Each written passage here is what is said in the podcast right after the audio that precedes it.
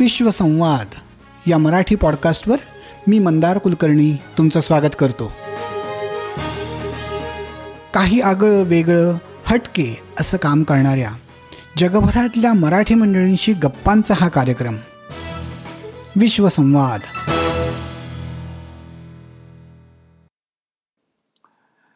नमस्कार मंडळी. विश्वसंवाद या मराठी पॉडकास्टच्या चोपन्नाव्या एपिसोडमध्ये मी मंदार कुलकर्णी तुमचं मनापासून स्वागत करतो. आज आपल्याकडे ज्या पाहुण्या आलेल्या आहेत त्या व्यवसायानी चित्रकार आहेत. आजपर्यंत विश्वसंवादवर आलेल्या पाहुण्यांपैकी चित्र काढणं किंवा पूर्ण वेळ कलेसाठी देणारे अशा या बहुतेक पहिल्याच पाहुणे आहेत. आज महाराष्ट्रात आणि भारतातही आभा भागवत यांचं नाव वॉल पेंटिंगसाठी खूप प्रसिद्ध आहे. त्यांनी पुण्यात तर अनेक ठिकाणी भिंतींवरती जागोजागी की त्यांनी केलेली पेंटिंग्स तुम्हाला दिसतील. पण त्या पेंटिंग्सच्याच बरोबर त्यांचं बाकीचं करिअर आणि बा इतर इतर त्यांनी जे केलेलं काम आहे उदाहरणार्थ बालभारती या पाठ्यपुस्तकांच्या पुस्तकांची ज्यांनी जी कव्हर्स केली आहेत ती आणि ॲनिमेटेड फिल्म्समधलं त्यांचं काम अमेरिकेतलं शिक्षण या सगळ्याबद्दलच आपण बोलणार आहोत. त्यामुळे एवढी प्रस्तावना झाल्यानंतर मी आभा भागवत यांना यांचं स्वागत करतो आणि त्यांना सांगतो की त्यांनीच त्यांची ओळख थोडी जास्ती करून दिली तर बरं. तेव्हा आभा वेलकम टू विश्वसंवाद आणि आमच्याकडे येऊन आमच्याशी गप्पा मारायची तयारी दाखवल्याबद्दल मनापासून आभार. Thank you so much for having me तर आभा आपण सध्याचं जे काय म्हणे ज्या फोरफ्रंटवर असलेलं तुमचं करिअर आहे वॉल पेंटिंगचं त्याच्यापासून सुरुवात करूयात. हो. कारण आत्ता तुम्ही त्यात खूप बिझी आहात. तुम्ही केलेली चित्र सगळीकडे बघायला मिळतात. फेसबुकवरती त्याच्या बऱ्याच पोस्ट मिळत आहेत तर ही वॉल पेंटिंग्सची आयडिया आणि एस्पेशली डुईंग इट म्हणजे वॉल पेंटिंग्स ही सार्वजनिक ठिकाणी शहरातल्या मोठमोठ्या जागी भिंतींवरती करावी ह्या कल्पनेचा उगम कुठून झाला? असं मला पहिलं विचारायला आवडेल आणि तो कसा प्रवास होता कधी झाला ते? बरोबर. आता मी जवळजवळ गेली आठ वर्ष वॉल पेंटिंग करते आणि सुरुवात माझी खरी अशी झाली की मी जीडी आर्ट्स केलं. एम एफ ए केलं अमेरिकेतून. आणि त्यानंतर मी ठरवलं होतं की आपण कॅनव्हस पेंटिंग करूयात. पण मुलं माझी लहान होती आणि त्यांना त्यांनी मनसोक्त चित्र काढावी अशी माझी फार इच्छा होती.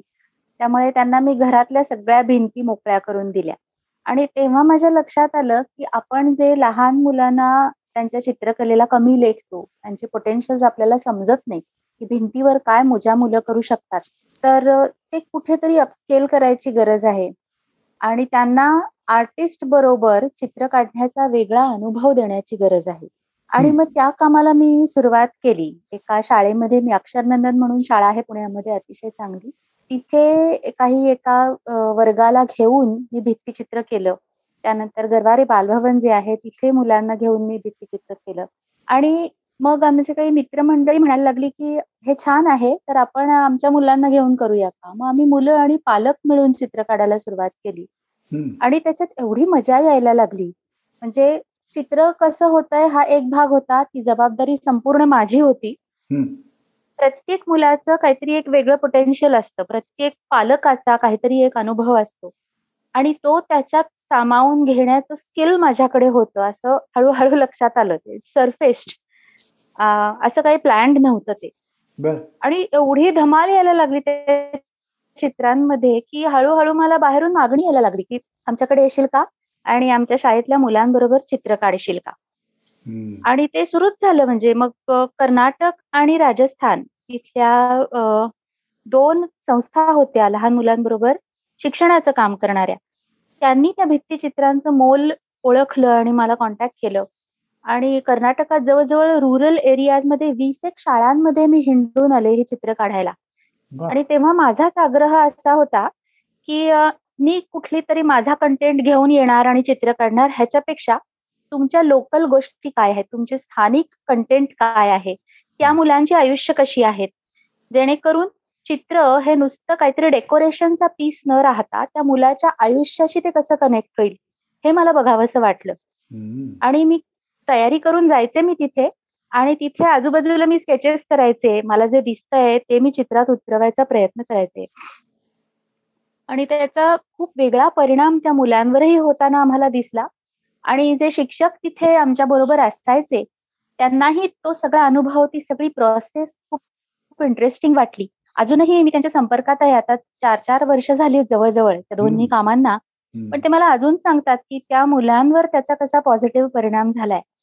हे मी तेव्हा इमॅजिन केलं नव्हतं ऑब्व्हियसली मी हो. एक आर्टिस्ट म्हणूनच त्याच्याकडे बघत होते. आणि सहभाग भित्ती चित्राकडे वेगळ्या पद्धतीने बघत होते. मग ते हळूहळू पसरत गेलं. मग पुण्यामधल्याही लोकांच्या लक्षात आलं की this is something very interesting and Abha we should get to paint with Abha. असं व्हायला लागलं ते. मग लोक आपण मला बोलवायला लागली. आणि मग त्याचं मी एक प्रोफेशनल एक असं हे तयार केला. काय म्हणायचं? लेआउट तयार केला. त्याचा की how should it work financially as well हे वर्कआउट व्हायला हवं. हो. आणि तशीच त्यांची ही अपेक्षा होती but I was not ready for it somehow कारण आर्टिस्ट म्हणजे पेंटिंग करून एक्झिबिशन करून पेंटिंग विकली गेली तर पैसे मिळणार. अशा एका ठराविक पठडीतून मी सुद्धा गेलेली असल्याने हो. मला हे सुचलंच नव्हतं की this as well could be a good way of earning मग त्याची सगळ्याची सांगड घालून ते फारच सुंदर सुरू झालं आणि आतापर्यंत जवळजवळ मी साडेतीनशेहून जास्त चित्र भारतभरात भिंतींवरती केलेली आहेत. आम्ही गेली दोन वर्ष मी एक रंगजा नावाचा ग्रुप फॉर्म केलाय. आणि माझ्या काही मैत्रिणी आहेत हौशी आहेत हा. त्यांनी त्यांचं काही ट्रेनिंग नाहीये चित्रकलेतलं पण चांगलं चित्र काढतात. छंद म्हणून सुद्धा खूप चांगले आर्टिस्ट आपल्याकडे तयार झालेले असतात. तर आम्ही सगळेजण मिळून स्ट्रीट आर्ट करतो. स्ट्रीट आर्टला एक पुन्हा वेगळंच महत्त्व आहे जे भारतामध्ये काही ठिकाणी चांगल्या पद्धतीने खूप टॅकल केलेलं आहे. पण आम्हाला आमच्या पद्धतीने सगळ्या मुली होत आम्ही अगदी क्वचित पुरुष असतात आमच्या बरोबर मुलगी असतात. पण मुलींचे एक वेगळी पद्धत असते चित्रांकडे बघण्याची. Street art is quite rough for women पण आम्हाला ते आवडतं करायला आणि त्यातून सुद्धा आम्ही काही संदेश देण्याचा प्रयत्न तर करतोच आहोत. आणि ज्या अगली स्पेसेस खूप आपल्याला भारतामध्ये दिसतात अनेक शहरांमध्ये तशाच पुण्यातही आहेत. आणि त्या निमित्ताने थोडस समाज प्रबोधन करण्याचा पर्यावरणीय संदेश देण्याचाही प्रयत्न आमचा चालू झालाय. असा आतापर्यंतचा प्रवास आहे आणि लॉंग वे टू गो अर्थातच अर्थातच. मला हे आपण वॉल पेंटिंग बरोबर बोलायला सुरुवात केली आणि माझ्या डोक्यात जेव्हा हा प्रश्न विचारला तेव्हा असं होतं की शहरातल्या भिंतींवरती चित्र काढणं. पण हा जो स्ट्रीट आर्ट हा जो प्रकार आहे हे something new I am listening. म्हणजे मी इथे अमेरिकेत बघितलेली आहेत रस्त्यांवरती काढलेली चित्र सान फ्रान्सिस्को सारख्या शहरांमध्ये. पण ते हो. भारतातही होत आहे आणि रस्त्यावरती ऍक्च्युअल चित्र काढलं जात आहे का हे? जे तुम्ही हो, सुरू केलंय ते? बर. हो तुम्ही सॅन फ्रान्सिस्कोचा उल्लेख केला त्यामुळे मला इतकं बरं वाटलं. मी सॅन फ्रान्सिस्कोला शिकलीये कारण. माझं मास्टर्स मी तिथे केलं.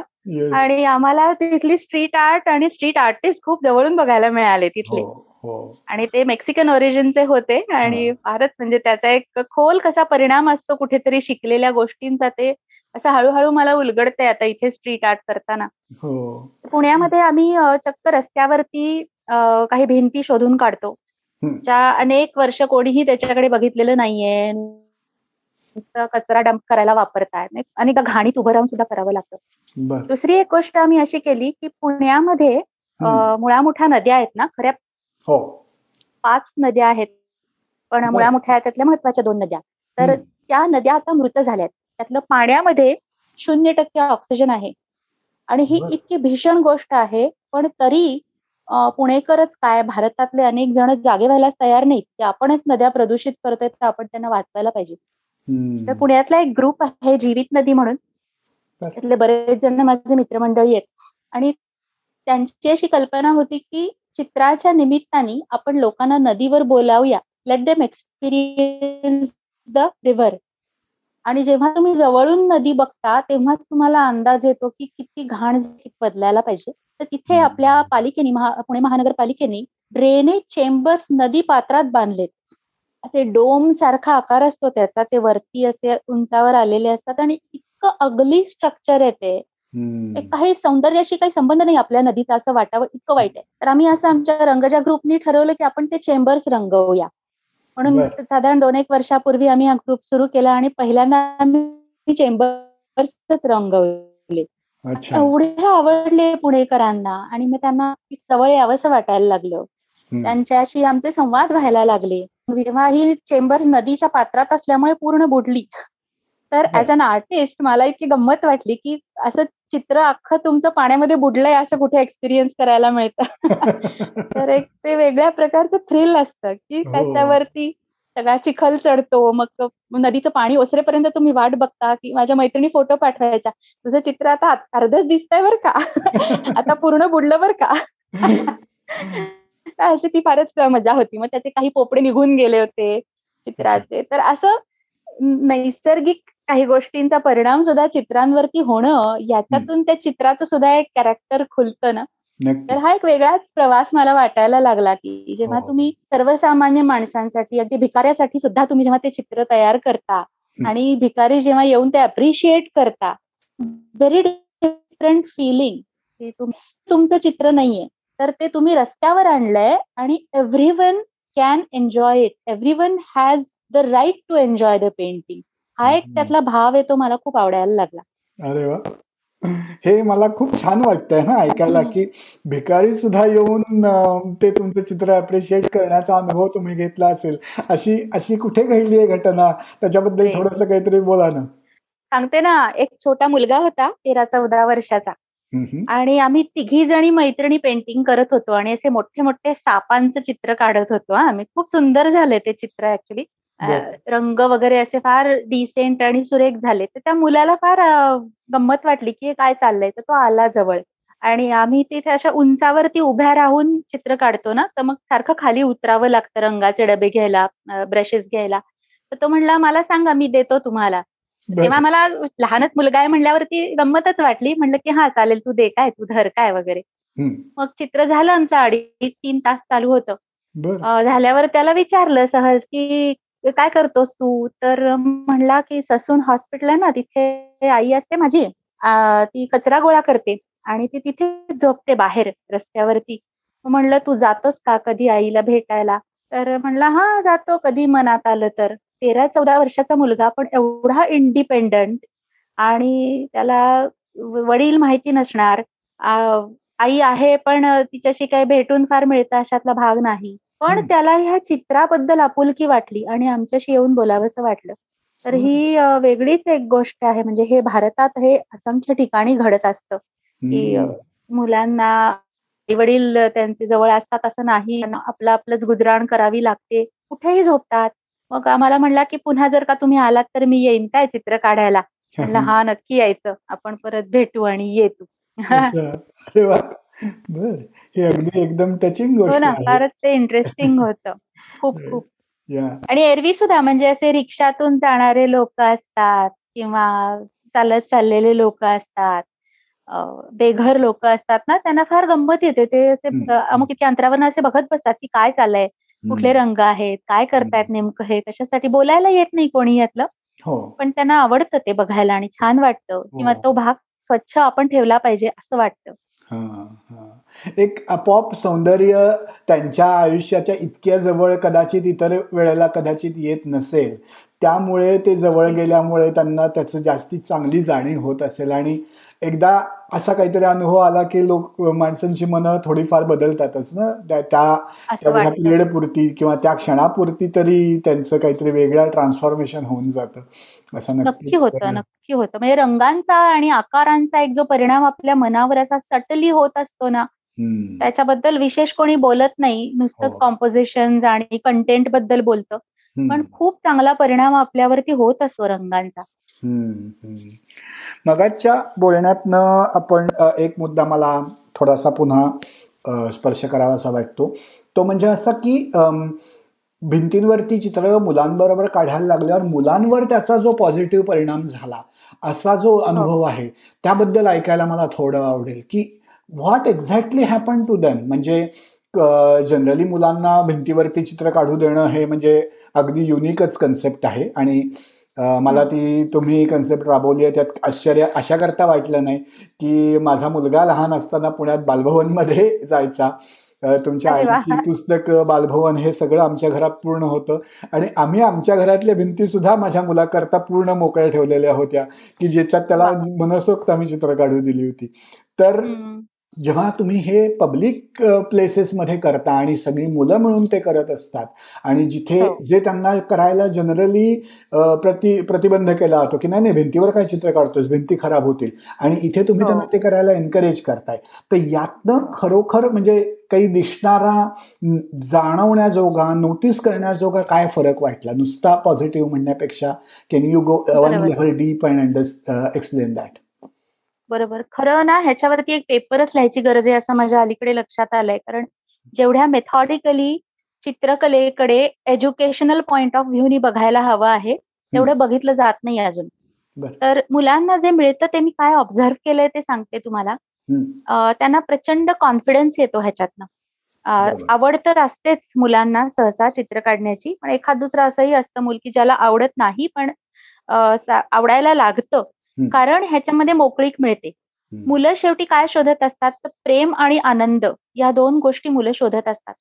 त्यामुळे जर का फॅसिलिटेटरकडून त्यांना प्रेम मिळालं आणि चित्र काढण्याचा आनंद मिळाला, तर कुठलंही मूल सुंदर चित्र काढू शकतं. तर पुन्हा सुंदर चित्र कुठलं आणि कोण त्याला सुंदर म्हणतंय यानेही खूप फरक पडतो. त्यामुळे मी बालभवन मधून लहानपणापासून लहान मुलांशी कसं वागायचं याचं मला एक नकळत ट्रेनिंग आईकडून मिळत गेलं. त्याच्यामुळे मला मुलांशी खूप सहज संवाद साधता येतो आणि मुलं कळतात मला लगेच. तर it's a plus point for me की मला त्यांना सामावून घेता येतं. मुलं अजून एक गोष्ट अशी शिकतात की एरवी चित्रकला ही इंडिपेंडेंटली करायची गोष्ट असते की माझा मी आनंद घेण्यासाठी मी एकटी चित्र काढणार वगैरे वगैरे. पण जेवढा जेव्हा तुम्ही सहभागाने चित्र काढता तेव्हा तुम्हाला दुसऱ्या माणसाला तुमच्या स्पेसमध्ये अकोमोडेट करून घ्यावंच लागतं. त्याच्याशिवाय त्याचा रिझल्ट चांगला नाही येणार आहे. It's a beautiful process. म्हणजे चित्र ही इतकी सुंदर गोष्ट असू शकते.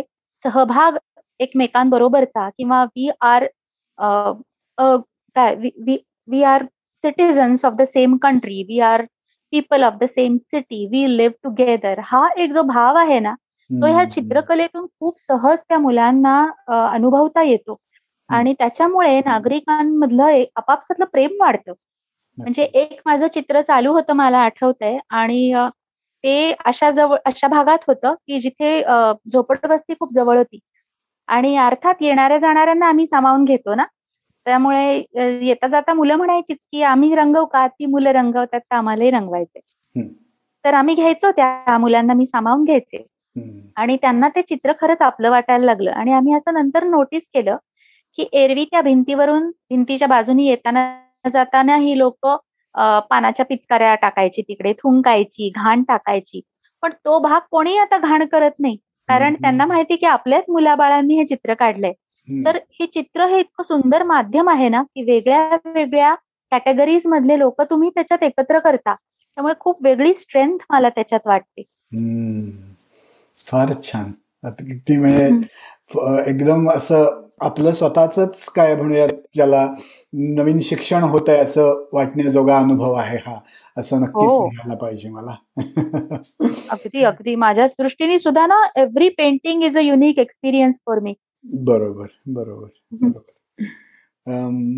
मला आता मगाशी म्हटलेल्या दुसऱ्या मुद्द्याकडे थोडं वळूयात की वर्षानुवर्ष बालभारतीची पुस्तकं म्हटलं की शेजारी शेजारी बसलेला मुलगा आणि मुलगी आणि त्यांच्या हातातलं कव्हर असं बालभारतीसारखंच कव्हर असलेलं पुस्तक आणि मग त्या कव्हरमध्ये पुन्हा तेच असं जे स्टँडर्ड पॅटर्न आम्ही वर्षानुवर्ष बघत आलेलो आहोत. तो हो. मोडून तुम्ही काहीतरी वेगळं करायचा प्रयत्न केलात. मला त्या सगळ्या अनुभवाबद्दल त्याची सुरुवात कशी झाली? बालभारतीतल्या कुणाला असं वाटलं की आपण हे बदलावं आणि तुम्हाला बोलवून चित्र काढून घ्यावीत? ते सगळं मला ऐकायला आवडेल. येस अगदी अगदी. गंमत अशी होते की ही पुस्तकं डिझाईन करणारे कव्हर्स वरती काम करणारे हे सगळे कमर्शियल आर्टिस्ट असतात. आणि I am a hardcore painter मी अगदी कॉलेजमध्ये जेव्हा ऍडमिशन घेणार होते ना, तेव्हा माझे वडील मला म्हणाले होते, की "तू कमर्शियल आर्ट्सला जाऊ नकोस ना, तू यू शुड डू पेंटिंग. कारण तुला पेंटिंगची आवड आहे असं दिसतंय." आणि ते मला पटलं. या दोन शाखा आहेत. अप्लाइड आर्ट म्हणून आपल्याकडे जे शिकवतात सगळं ह्याच्यासाठी. जाहिराती कशा कराव्यात तयार आणि याचं. ट्रेनिंग वेगळं असतं. आणि पेंटिंगचं ट्रेनिंग वेगळं असतं. So I went to painting training आणि एम एफ ला सुद्धा मी सॅन फ्रान्सिस्कोला माझे विषय जे होते त्याच्यामध्ये मी वर्ल्ड क्लास पेंटर्सकडून पेंटिंग शिकले. I am really proud of it तर त्याच्यामुळे होतं असं की जेव्हा तुम्ही पुस्तकांच्या कव्हर्सवर काम करता तेव्हा तो एक ठराविक साच्यातून गेलेले जे कमर्शियल आर्टिस्ट असतात त्यांच्यापेक्षा तुम्ही वेगळा विचार करता.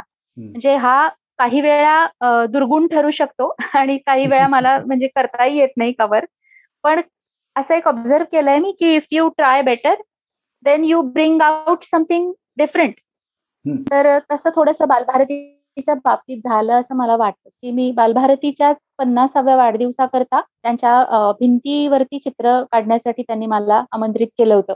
आणि ते काम झाल्यानंतर तिथल्या एक मोठ्या ऑफिसर धन्वंती हर्डीकर मॅडम म्हणून आहेत. त्यांच्याशी ओळख छान झाली माझी खूप. आणि त्या म्हणल्या की तू अशी अशी करशील का आमच्यासाठी कव्हर्स तर मी अगदी आनंदाने हो म्हणलं म्हणलं की मी कमर्शियल आर्टिस्ट नाही त्या पद्धतीची.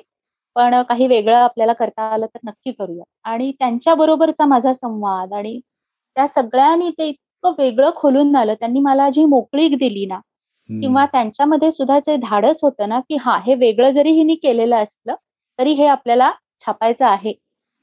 आणि त्यांनी it it made a different statement definitely आणि त्यानंतर रिटायर झाल्या. त्याच्यामुळे नंतर मलाही नाही तर ऑफिसर्स बरोबर एवढं काम करणं रुचलंही नाही. त्यांनाही काही ते धन्वंती मॅडम सारखं जसं होतं ना तसं नाही ते आमचा रॅपो राहायला.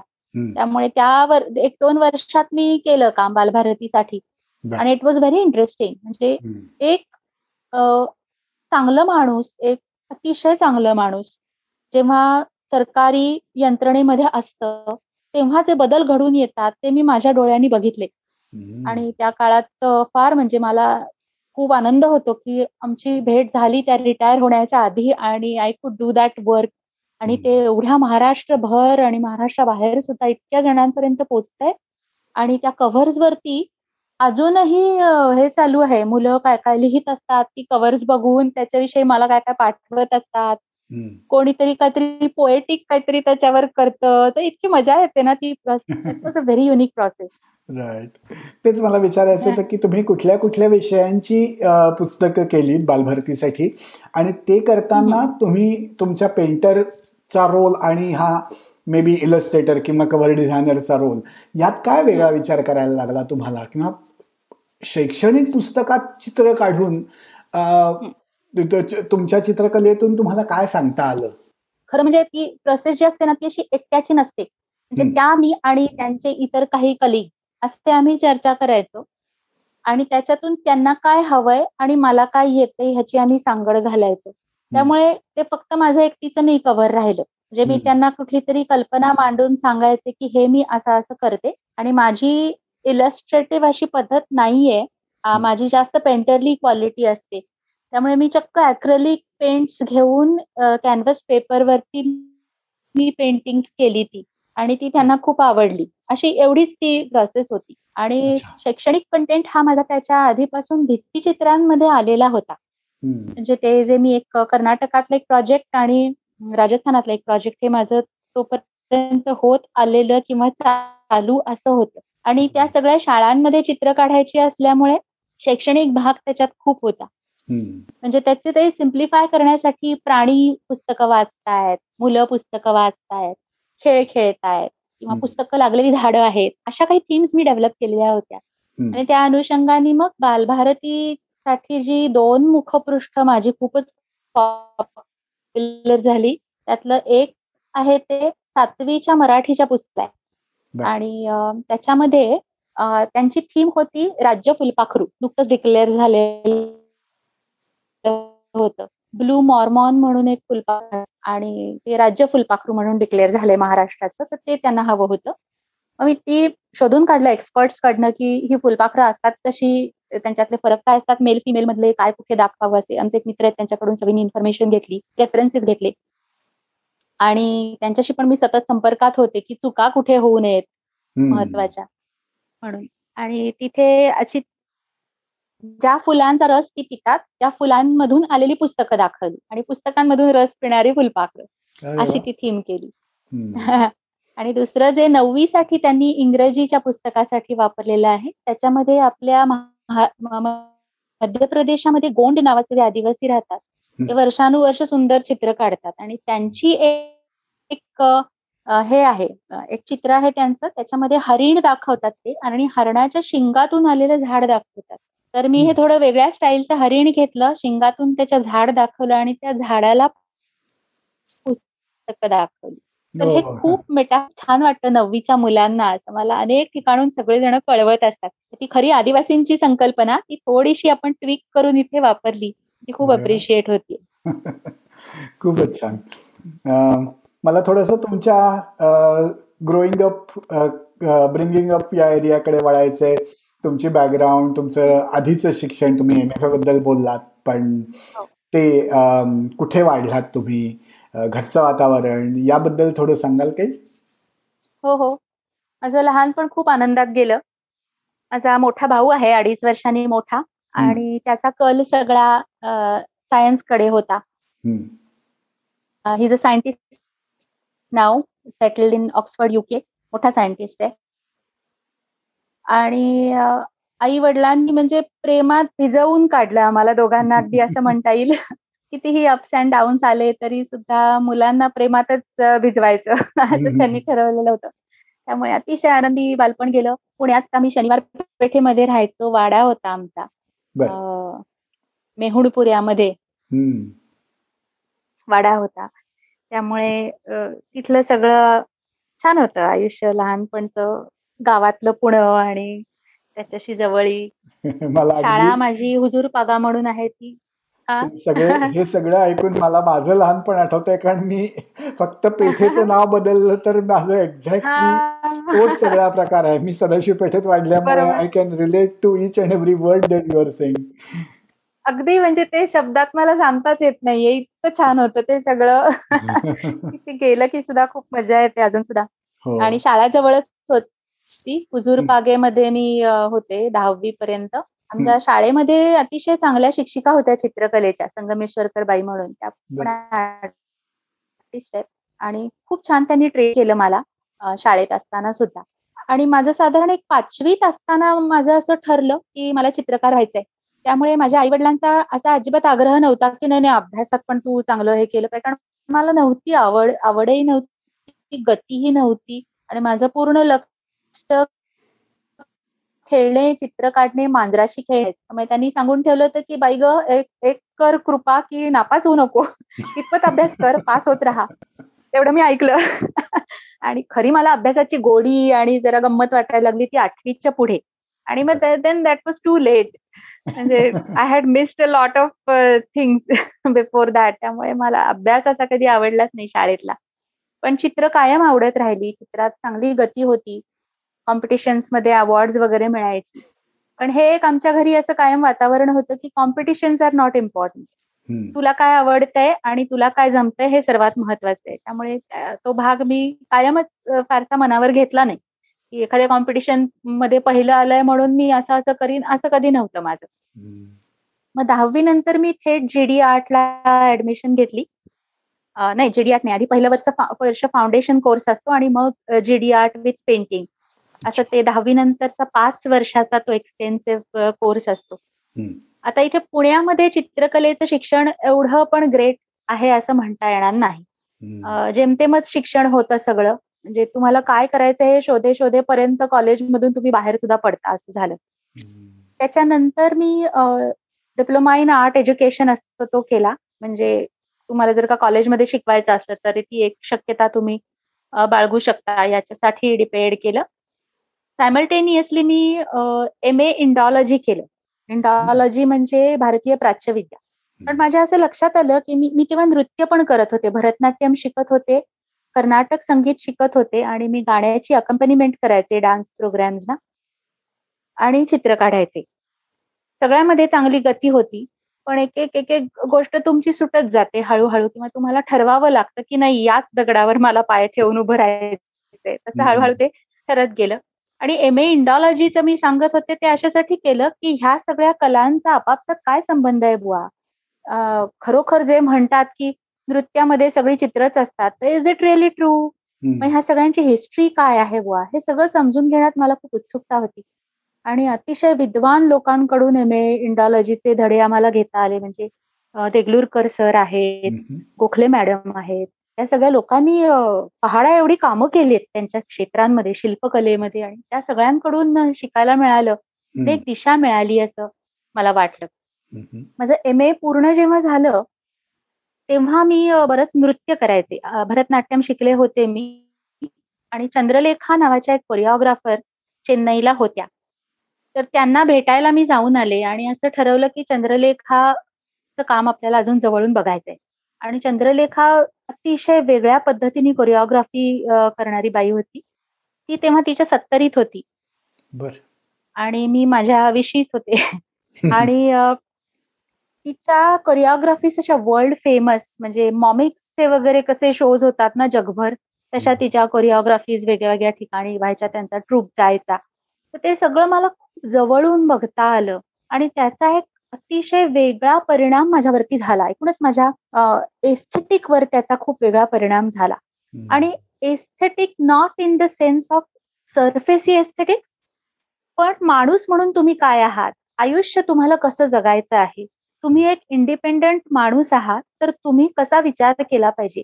या सगळ्याला चंद्रलेखाच्या विचारांमुळे आणि तिचं नृत्य जवळून बघितल्यामुळे मला एक दिशा मिळायला लागली. ती अजूनही मिळतेच आहे असं मला वाटतं की she has huge influence on my thinking process तुम्हाला माहिती आहे का? चंद्रलेखा सगळ्यांना माहिती असते असं नाही. पण तिचा स्वतःचा प्रवास एवढा इंटरेस्टिंग होता की ती पिल्लई फॅमिली मधल्या एका गुरूंकडून भरतनाट्यम शिकली. अतिशय दर्जेदार भरतनाट्यम. त्याच्या बरोबरीने तिने योग आणि कळरी पयट्ट हा मार्शल आर्टचा जो फॉर्म आहे या तिन्हीची सांगड घालून अतिशय पॉवरफुल अशा कोरिओग्राफीज केल्या. तिचं असं म्हणणं होतं की भरतनाट्यममध्ये जे नुसतं बाहेरून अलंकरण करून मुलीला सुंदर दिस दिसायला भाग पाडतात ना त्याच्यातून मला बाहेर येत माझं नृत्य हे माझ्या हातून आलेलं पाहिजे. बाहेरून लावलेले प्लास्टर मला नको. हा एक मूळ थॉट होता हा कोर होता तिच्या सगळ्या विचारांचा. आणि त्याच्यातून ती जे आमच्यापर्यंत पोहोचवायची ते इतकं अमेझिंग होतं. मला ऍक्च्युली बसून ह्याच्याबद्दल लिहून काढायची गरज आहे की काय हे असं की ज्यांनी मी एवढी इन्स्पायर झाले. आणि त्याचा परिणाम असा झाला की मी ट्रेडिशनल भरतनाट्यमला मी नकारलं. नकार दिला. मी चक्क मी थांबवून टाकलं काही वर्षांनी भरतनाट्यम करणं. कारण मी नास्तिक फॅमिलीमधून आलेली आहे. आणि देवाधर्माची पूजा करत आणि असे नाचत बसायला मला शक्यच नव्हतं. मला ते पटत नाही ते तुम्ही कसं नाचाल? असा एक प्रश्न पडायचा सतत. तर त्याला एक दुजोरा मिळाला चंद्रलेखाचं सगळं काम बघून. आणि मग मी असं ठरवलं की yes for my kind of expression painting is the way आणि मग त्या सगळ्या आस्तिक गोष्टीतून बाहेर पडायला आणि स्वतःचा शोध घेण्यासाठी मला चित्रकलाच अजून एक्सप्लोअर करावीशी वाटली. मग पुढे लग्न झाल्यावरती अमेरिकेत आल्यावरती मी एम एफ ए करायचं ठरवलं. आणि मी सॅन फ्रान्सिस्कोला अकॅडमी ऑफ आर्ट युनिव्हर्सिटीमध्ये एम एफ ए केलं पूर्ण. असा शिक्षणाचा प्रवास. साधारण संपला असं म्हणायला हरकत नाही. पण मग अमेरिकेतून भारतात परत जाण्याचं कशा करता निर्णय घेतलात? म्हणजे कलेचं पुढे मला या क्षेत्रात काम करायचं म्हणून का? नाही खरं असं आमचं ऑन अँड ऑफ हे चालू होतं की मला कायमच भारतात परत यावं असं सतत वाटायचं. आणि मग मधल्या रिसेशनमध्ये माझ्या नवऱ्याचा जॉब गेला आणि तो भारतात परत आला. पण माझं शिक्षण चालू होतं अमेरिकेत. त्यामुळे मी म्हणलं की मी ते पूर्ण करते आणि मग आपण पुढे बघू काय ते. मग त्याला जो दुसरा जॉब मिळाला त्याच्यासाठी आम्ही पॅरिस थायलंड आणि जपान अशा तीन ठिकाणी त्याचे जॉब्स होते. त्याच्यासाठी आम्ही हिंडलो काही काळ. त्यानंतर भारतात चेन्नईला काही काळ होतो बँगलोरला काही काळ होतो. आणि मग नंतर पुन्हा परत आम्ही अमेरिकेमध्ये एक दोन वर्ष त्याच्या जॉबसाठी आलो. त्यामुळे हा सगळा जो काळ होता हा माझ्या एक्सप्लोरेशनसाठीच होता. आणि मग शेवटाकडे एक दहा वर्ष साधारण आम्ही असे बाहेर हिंडत होतो पुण्यात सेटल होण्याआधी. तेव्हा मग मुलं झाली. मोठा मुलगा माझा जन्मलेला होता आणि त्याला घेऊन आम्ही अमेरिकेत परत आलो. आणि मग त्या काळात मला असं वाटायला लागलं की काहीच आपल्या चित्रकलेशी संबंध राहत नाहीये. सारखं सगळं मुलाच्या संगोपनातच वेळ जातो आहे पण काहीतरी तर करायला पाहिजे. आणि मग मी छोट्या छोट्या गोष्टी बुक इलस्ट्रेशन आणि असं काय काय ट्रान्सलेशन असं सुरू केलं छोटं छोटं. त्याच्यातून त्याला हळूहळू गती मिळाली. मग मूल जेव्हा चित्र काढायला लागतं तेव्हा तर म्हणजे चित्रकलेचा जन्म बघितल्याचाच आनंद होतो. आणि वेगळ्या दृष्टीने मी चित्रकलेकडे ऑल टुगेदर बघायला लागले. त्यामुळे प्रत्येक एलिमेंट म्हणजे लग्न झाल्यापासून नवरा मुलं हे सगळ्या एलिमेंट्सनी काहीतरी एक चित्राचं वेगळं अंग मला दाखवलं. प्रत्येक टप्प्यावर असं वाटतं. मी तुमचं लिंकडिन वरचं प्रोफाईल बघत होतो आणि त्यात मला आतापर्यंत माहीत नसलेली गोष्ट कळली की तुमची अॅनिमेशन फिल्म बऱ्याच ठिकाणी दाखवली गेली तिला काही अवॉर्ड मिळालेत. तो अॅनिमेशन फिल्म मधलं हो. तुमचं काम याबद्दल काय सांगू शकाल? हो एवढं काही असं सांगण्याजोगं नाहीये काम ते फार. पण माझं थिसिस प्रोजेक्ट जे होतं ना ते छान झालं होतं. ते एम एफ एचा थेसिस होता तो आणि एक शॉर्ट फिल्म मी तयार केली होती अॅनिमेटेड थ्री डी अॅनिमेशन हा माझा फोकस होता. आणि तेव्हा तसं थ्री डी अॅनिमेशन नवं होतं. दोन हजार तीन चार सालची गोष्ट ही. त्याच्यामुळे तेव्हा अॅनिमेशन फेस्टिवल्स बरीच असायची. तर ते मी तीस एक फिल्म फेस्टिवल्सना फिल्म पाठवली होती. आणि त्यातल्या जवळजवळ दहा इंटरनॅशनल अॅनिमेशन फेस्टिवल्समध्ये ती सिलेक्ट झाली. युरोपातल्या एका फेस्टिवलमध्ये त्याला अवॉर्ड मिळालं. अशा सगळ्या त्या काळातला ती ती गंमत होती. पण आता ती फिल्म तुम्ही बघाल तर फारच मॅच्युअर वाटेल. कारण आता थ्री डी अॅनिमेशनची टेक्नॉलॉजी आणि मोशन कॅप्चर ह्या इतक्या ऍडव्हान्स टेक्नॉलॉजीज अमेझिंगली स्मूथली वापरतात ना हो. तेव्हा म्हणजे आम्ही असं प्रत्येक हँडल धरून धरून त्याला ट्विक करत करत it was very tough at that time animation was really tough पण झाली ती फिल्म छान झाली होती. अच्छा आता सध्या तुम्ही त्यात काही करत नाही आहात का? मी नाही करत. म्हणजे मी अॅनिमेशनमध्ये जॉब केला. थ्री डी अॅनिमेटर म्हणून म्हणून बेंगलोरच्या एका स्टुडिओत जॉब केला. अमेरिकन कंपनीमध्ये एका इंटर्नशिप केली जपान मधून काम केलं. पण मला मुलांबद्दल भयंकर प्रेम आहे आणि माझी मुलं जेव्हा झाली तेव्हा मला असं वाटलं की हे असं बारा बारा तास रोज काम करायचं तर मुलाकडे कधी लक्ष देणार? त्यामुळे मी ठरवलं की animation is not my cup of tea anymore आणि वेगळा मार्ग निवडला. हो. तुमच्या या सगळ्या चित्रकला आणि कला या काय म्हणू ज्याला करिअरच्या बरोबरीने मी जे बघतोय एस्पेशली तुमच्या फेसबुक पोस्टवरून आणि ज्या तिथे तुमचं जे काम चाललंय. त्यात मला खूप महत्त्वाचं एक काम तुमच्याकडे तुम्ही करताय असं जाणवलं. ते म्हणजे पुण्यातल्या टेकड्यांवरचा प्लास्टिकचा कचरा साफ करण्याचं. आणि तुम्ही आणि तुमचा मुलगाही त्यात खूप मनापासून भाग घेतो असं मला बऱ्याच वेळेला वाचायला मिळालं. ती सगळी जी काही ऍक्टिव्हिटी आहे त्याबद्दल थोडंसं बोलूयात का? सांगते ना. मग अशी मी जे म्हणलं ना की माझं शिक्षण तिथे संपलं तर त्याच्यानंतर मला पुन्हा शिकावंसं वाटलं. आणि पाच एक वर्षांपूर्वी पुण्यामध्ये इकॉलॉजिकल सोसायटी म्हणून आहे त्यांचा एक कोर्स असतो सस्टेनेबल लाईफस्टाईलचा तो मी करायचा ठरवला. एक एक वर्षाचा सुंदर कोर्स असतो हा. पुण्यातले अनेक जण हौशी लोक हा कोर्स करतात. पार्ट टाइम कोर्स आहे. डिप्लोमा आहे. आणि तो केल्यानंतर एकूणच एन्व्हायरमेंटकडे बघण्याची दृष्टी तुमची खूप वेगळ्या पद्धतीने विकसित होते जाणवलं. आणि एन्व्हायरमेंटल इश्यूज करंट इश्यूज हे सगळे समजून घेताना असं लक्षात आलं की आपण आपल्या परीने काहीतरी छोटस करायलाच पाहिजे. साधारण अडीच एक अडीच तीन वर्षांपूर्वी तुम्हाला आठवत असेल की गंगा नदी वाचवण्यासाठी प्रोफेसर जी डी अग्रवाल यांनी उपोषण केलं आणि त्या उपोषणात ते गेले. त्यांना प्राण गमवावे लागले. तर हा जीवित नदी नावाचा जो ग्रुप आहे त्यातले काही मित्रमंडळींनी एकत्र येऊन असं ठरवलं की हे जे झालं ते अतिशय चुकलं आणि त्यासाठी आपण साखळी उपोषण करूया. म्हणून आम्ही साखळी उपोषण सुरू केलं. त्याचा मी पण हिस्सा होते आणि नंतर ती मुवमेंट पुढे नेण्यासाठी सुद्धा मी सक्रिय सहभागी होते. आणि त्याच्यातून असं लक्षात आलं की नुसतंच गंगेसाठी आपण इथे बसून हळहळलं ह्याच्यापेक्षा आपल्या आजूबाजूला जे काही पर्यावरण आपण बघतो आहोत त्याच्या संवर्धनासाठी माझ्या स्वतःच्या स्केलला सामान्य माणसाच्या स्केलला मी काय करू शकते? ह्याचा विचार करणं फार आवश्यक आहे. आणि तेव्हा त्याच सुमारास माझ्या घराजवळ जी टेकडी आहे तिथे मुलांना घेऊन मी जात असे. तिथे आमच्या असं लक्षात आलं की वनविभागाने चक्क टेकडीला खड्डे खड्डे पाडून त्याच्यामध्ये वृक्षारोपण केलंय. ते चांगलं वाईट हा भाग वेगळा. म्हणजे वृक्षारोपण ही आपली समजूत असते की चांगलंच असेल उत्तमच काम केलंय पण अयोग्य ठिकाणी वृक्षारोपण करणं हे सुद्धा हानिकारक असू शकतं तसं ते वृक्षारोपण केलंय.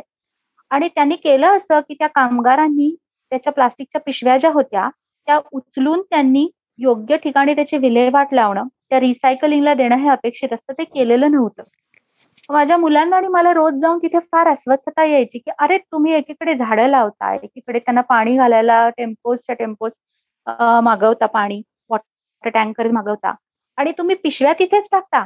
आणि मग ते प्लास्टिक आपण काय तिथे चोवीस तास राहतो का? तिथे राहणार जे वाईल्ड लाईफ आहे वाईल्ड कॅट्स आहेत तिथे छोटी म्हणजे रानमांजरं असतात. त्यानंतर पक्षी असतात किती सुंदर प्रकारचे कीटक असतात. ते सगळे त्यांचं घर आहे ते. त्यांना तुम्ही प्लास्टिक देणार का? आम्ही ठरवलं की ठीक आहे. हे आपण नुसतं कोणाकडे तरी तक्रार करण्याऐवजी आपल्याला जे शक्य आहे ते आपण सुरू करूया. आणि असे अनेक गट आहेत बरं का. पुण्यामध्ये आहेत भारतात सुद्धा अनेक ठिकाणी आहेत की जे त्यांच्या त्यांच्या परीने अशी सफाई करत असतात. म्हणून आम्ही ते प्लास्टिकच्या पिशव्या गोळ्या करायला सुरुवात केली. आणि एकदा तुम्ही त्याच्यात शिरलात ना म्हणजे आधी आम्हाला एकच ठिकाणच्या सापडल्या होत्या. एकदा तुम्ही शिरलात की आम्हाला शंभर ठिकाणी प्लास्टिक सापडायला लागलं. म्हणजे मुलांचं सुद्धा नजर जायला लागली. माझी मुलं आता चौदा आणि दहा वर्षाची आहेत म्हणजे लहानच आहेत दोघं तशी. पण त्यांना सुद्धा हे असं दिसायलाच लागलं की अरे दिस इज रॉंग हे प्लास्टिक इथे पडून राहिलं तर ह्यांनी खूप नुकसान होणार आहे. हे मातीमध्ये डिझॉल्व्ह होईल काही वर्षांनी आणि त्यांनी मातीचं नुकसान होईल. किंवा ते वाहून जर का नदीमध्ये गेलं तर नदीचं नुकसान होईल. तर हे आपण नाही तर कोण उचलणार? म्हणून आम्ही तिघांनी सुरू केलं काम. माझा नवरा पण जेव्हा जेव्हा यायचा तेव्हा तोही जॉईन झाला. मग आम्ही काही ग्रुप्स गोळा केले. कारण आमच्या लक्षात आलं की आपण एके ठिकाणी तर गोळा करतोय. हजार हजार प्लास्टिकच्या बॅग तिथे पडलेल्या असतात. तर किती आणणार ना तीन आणि चार जण?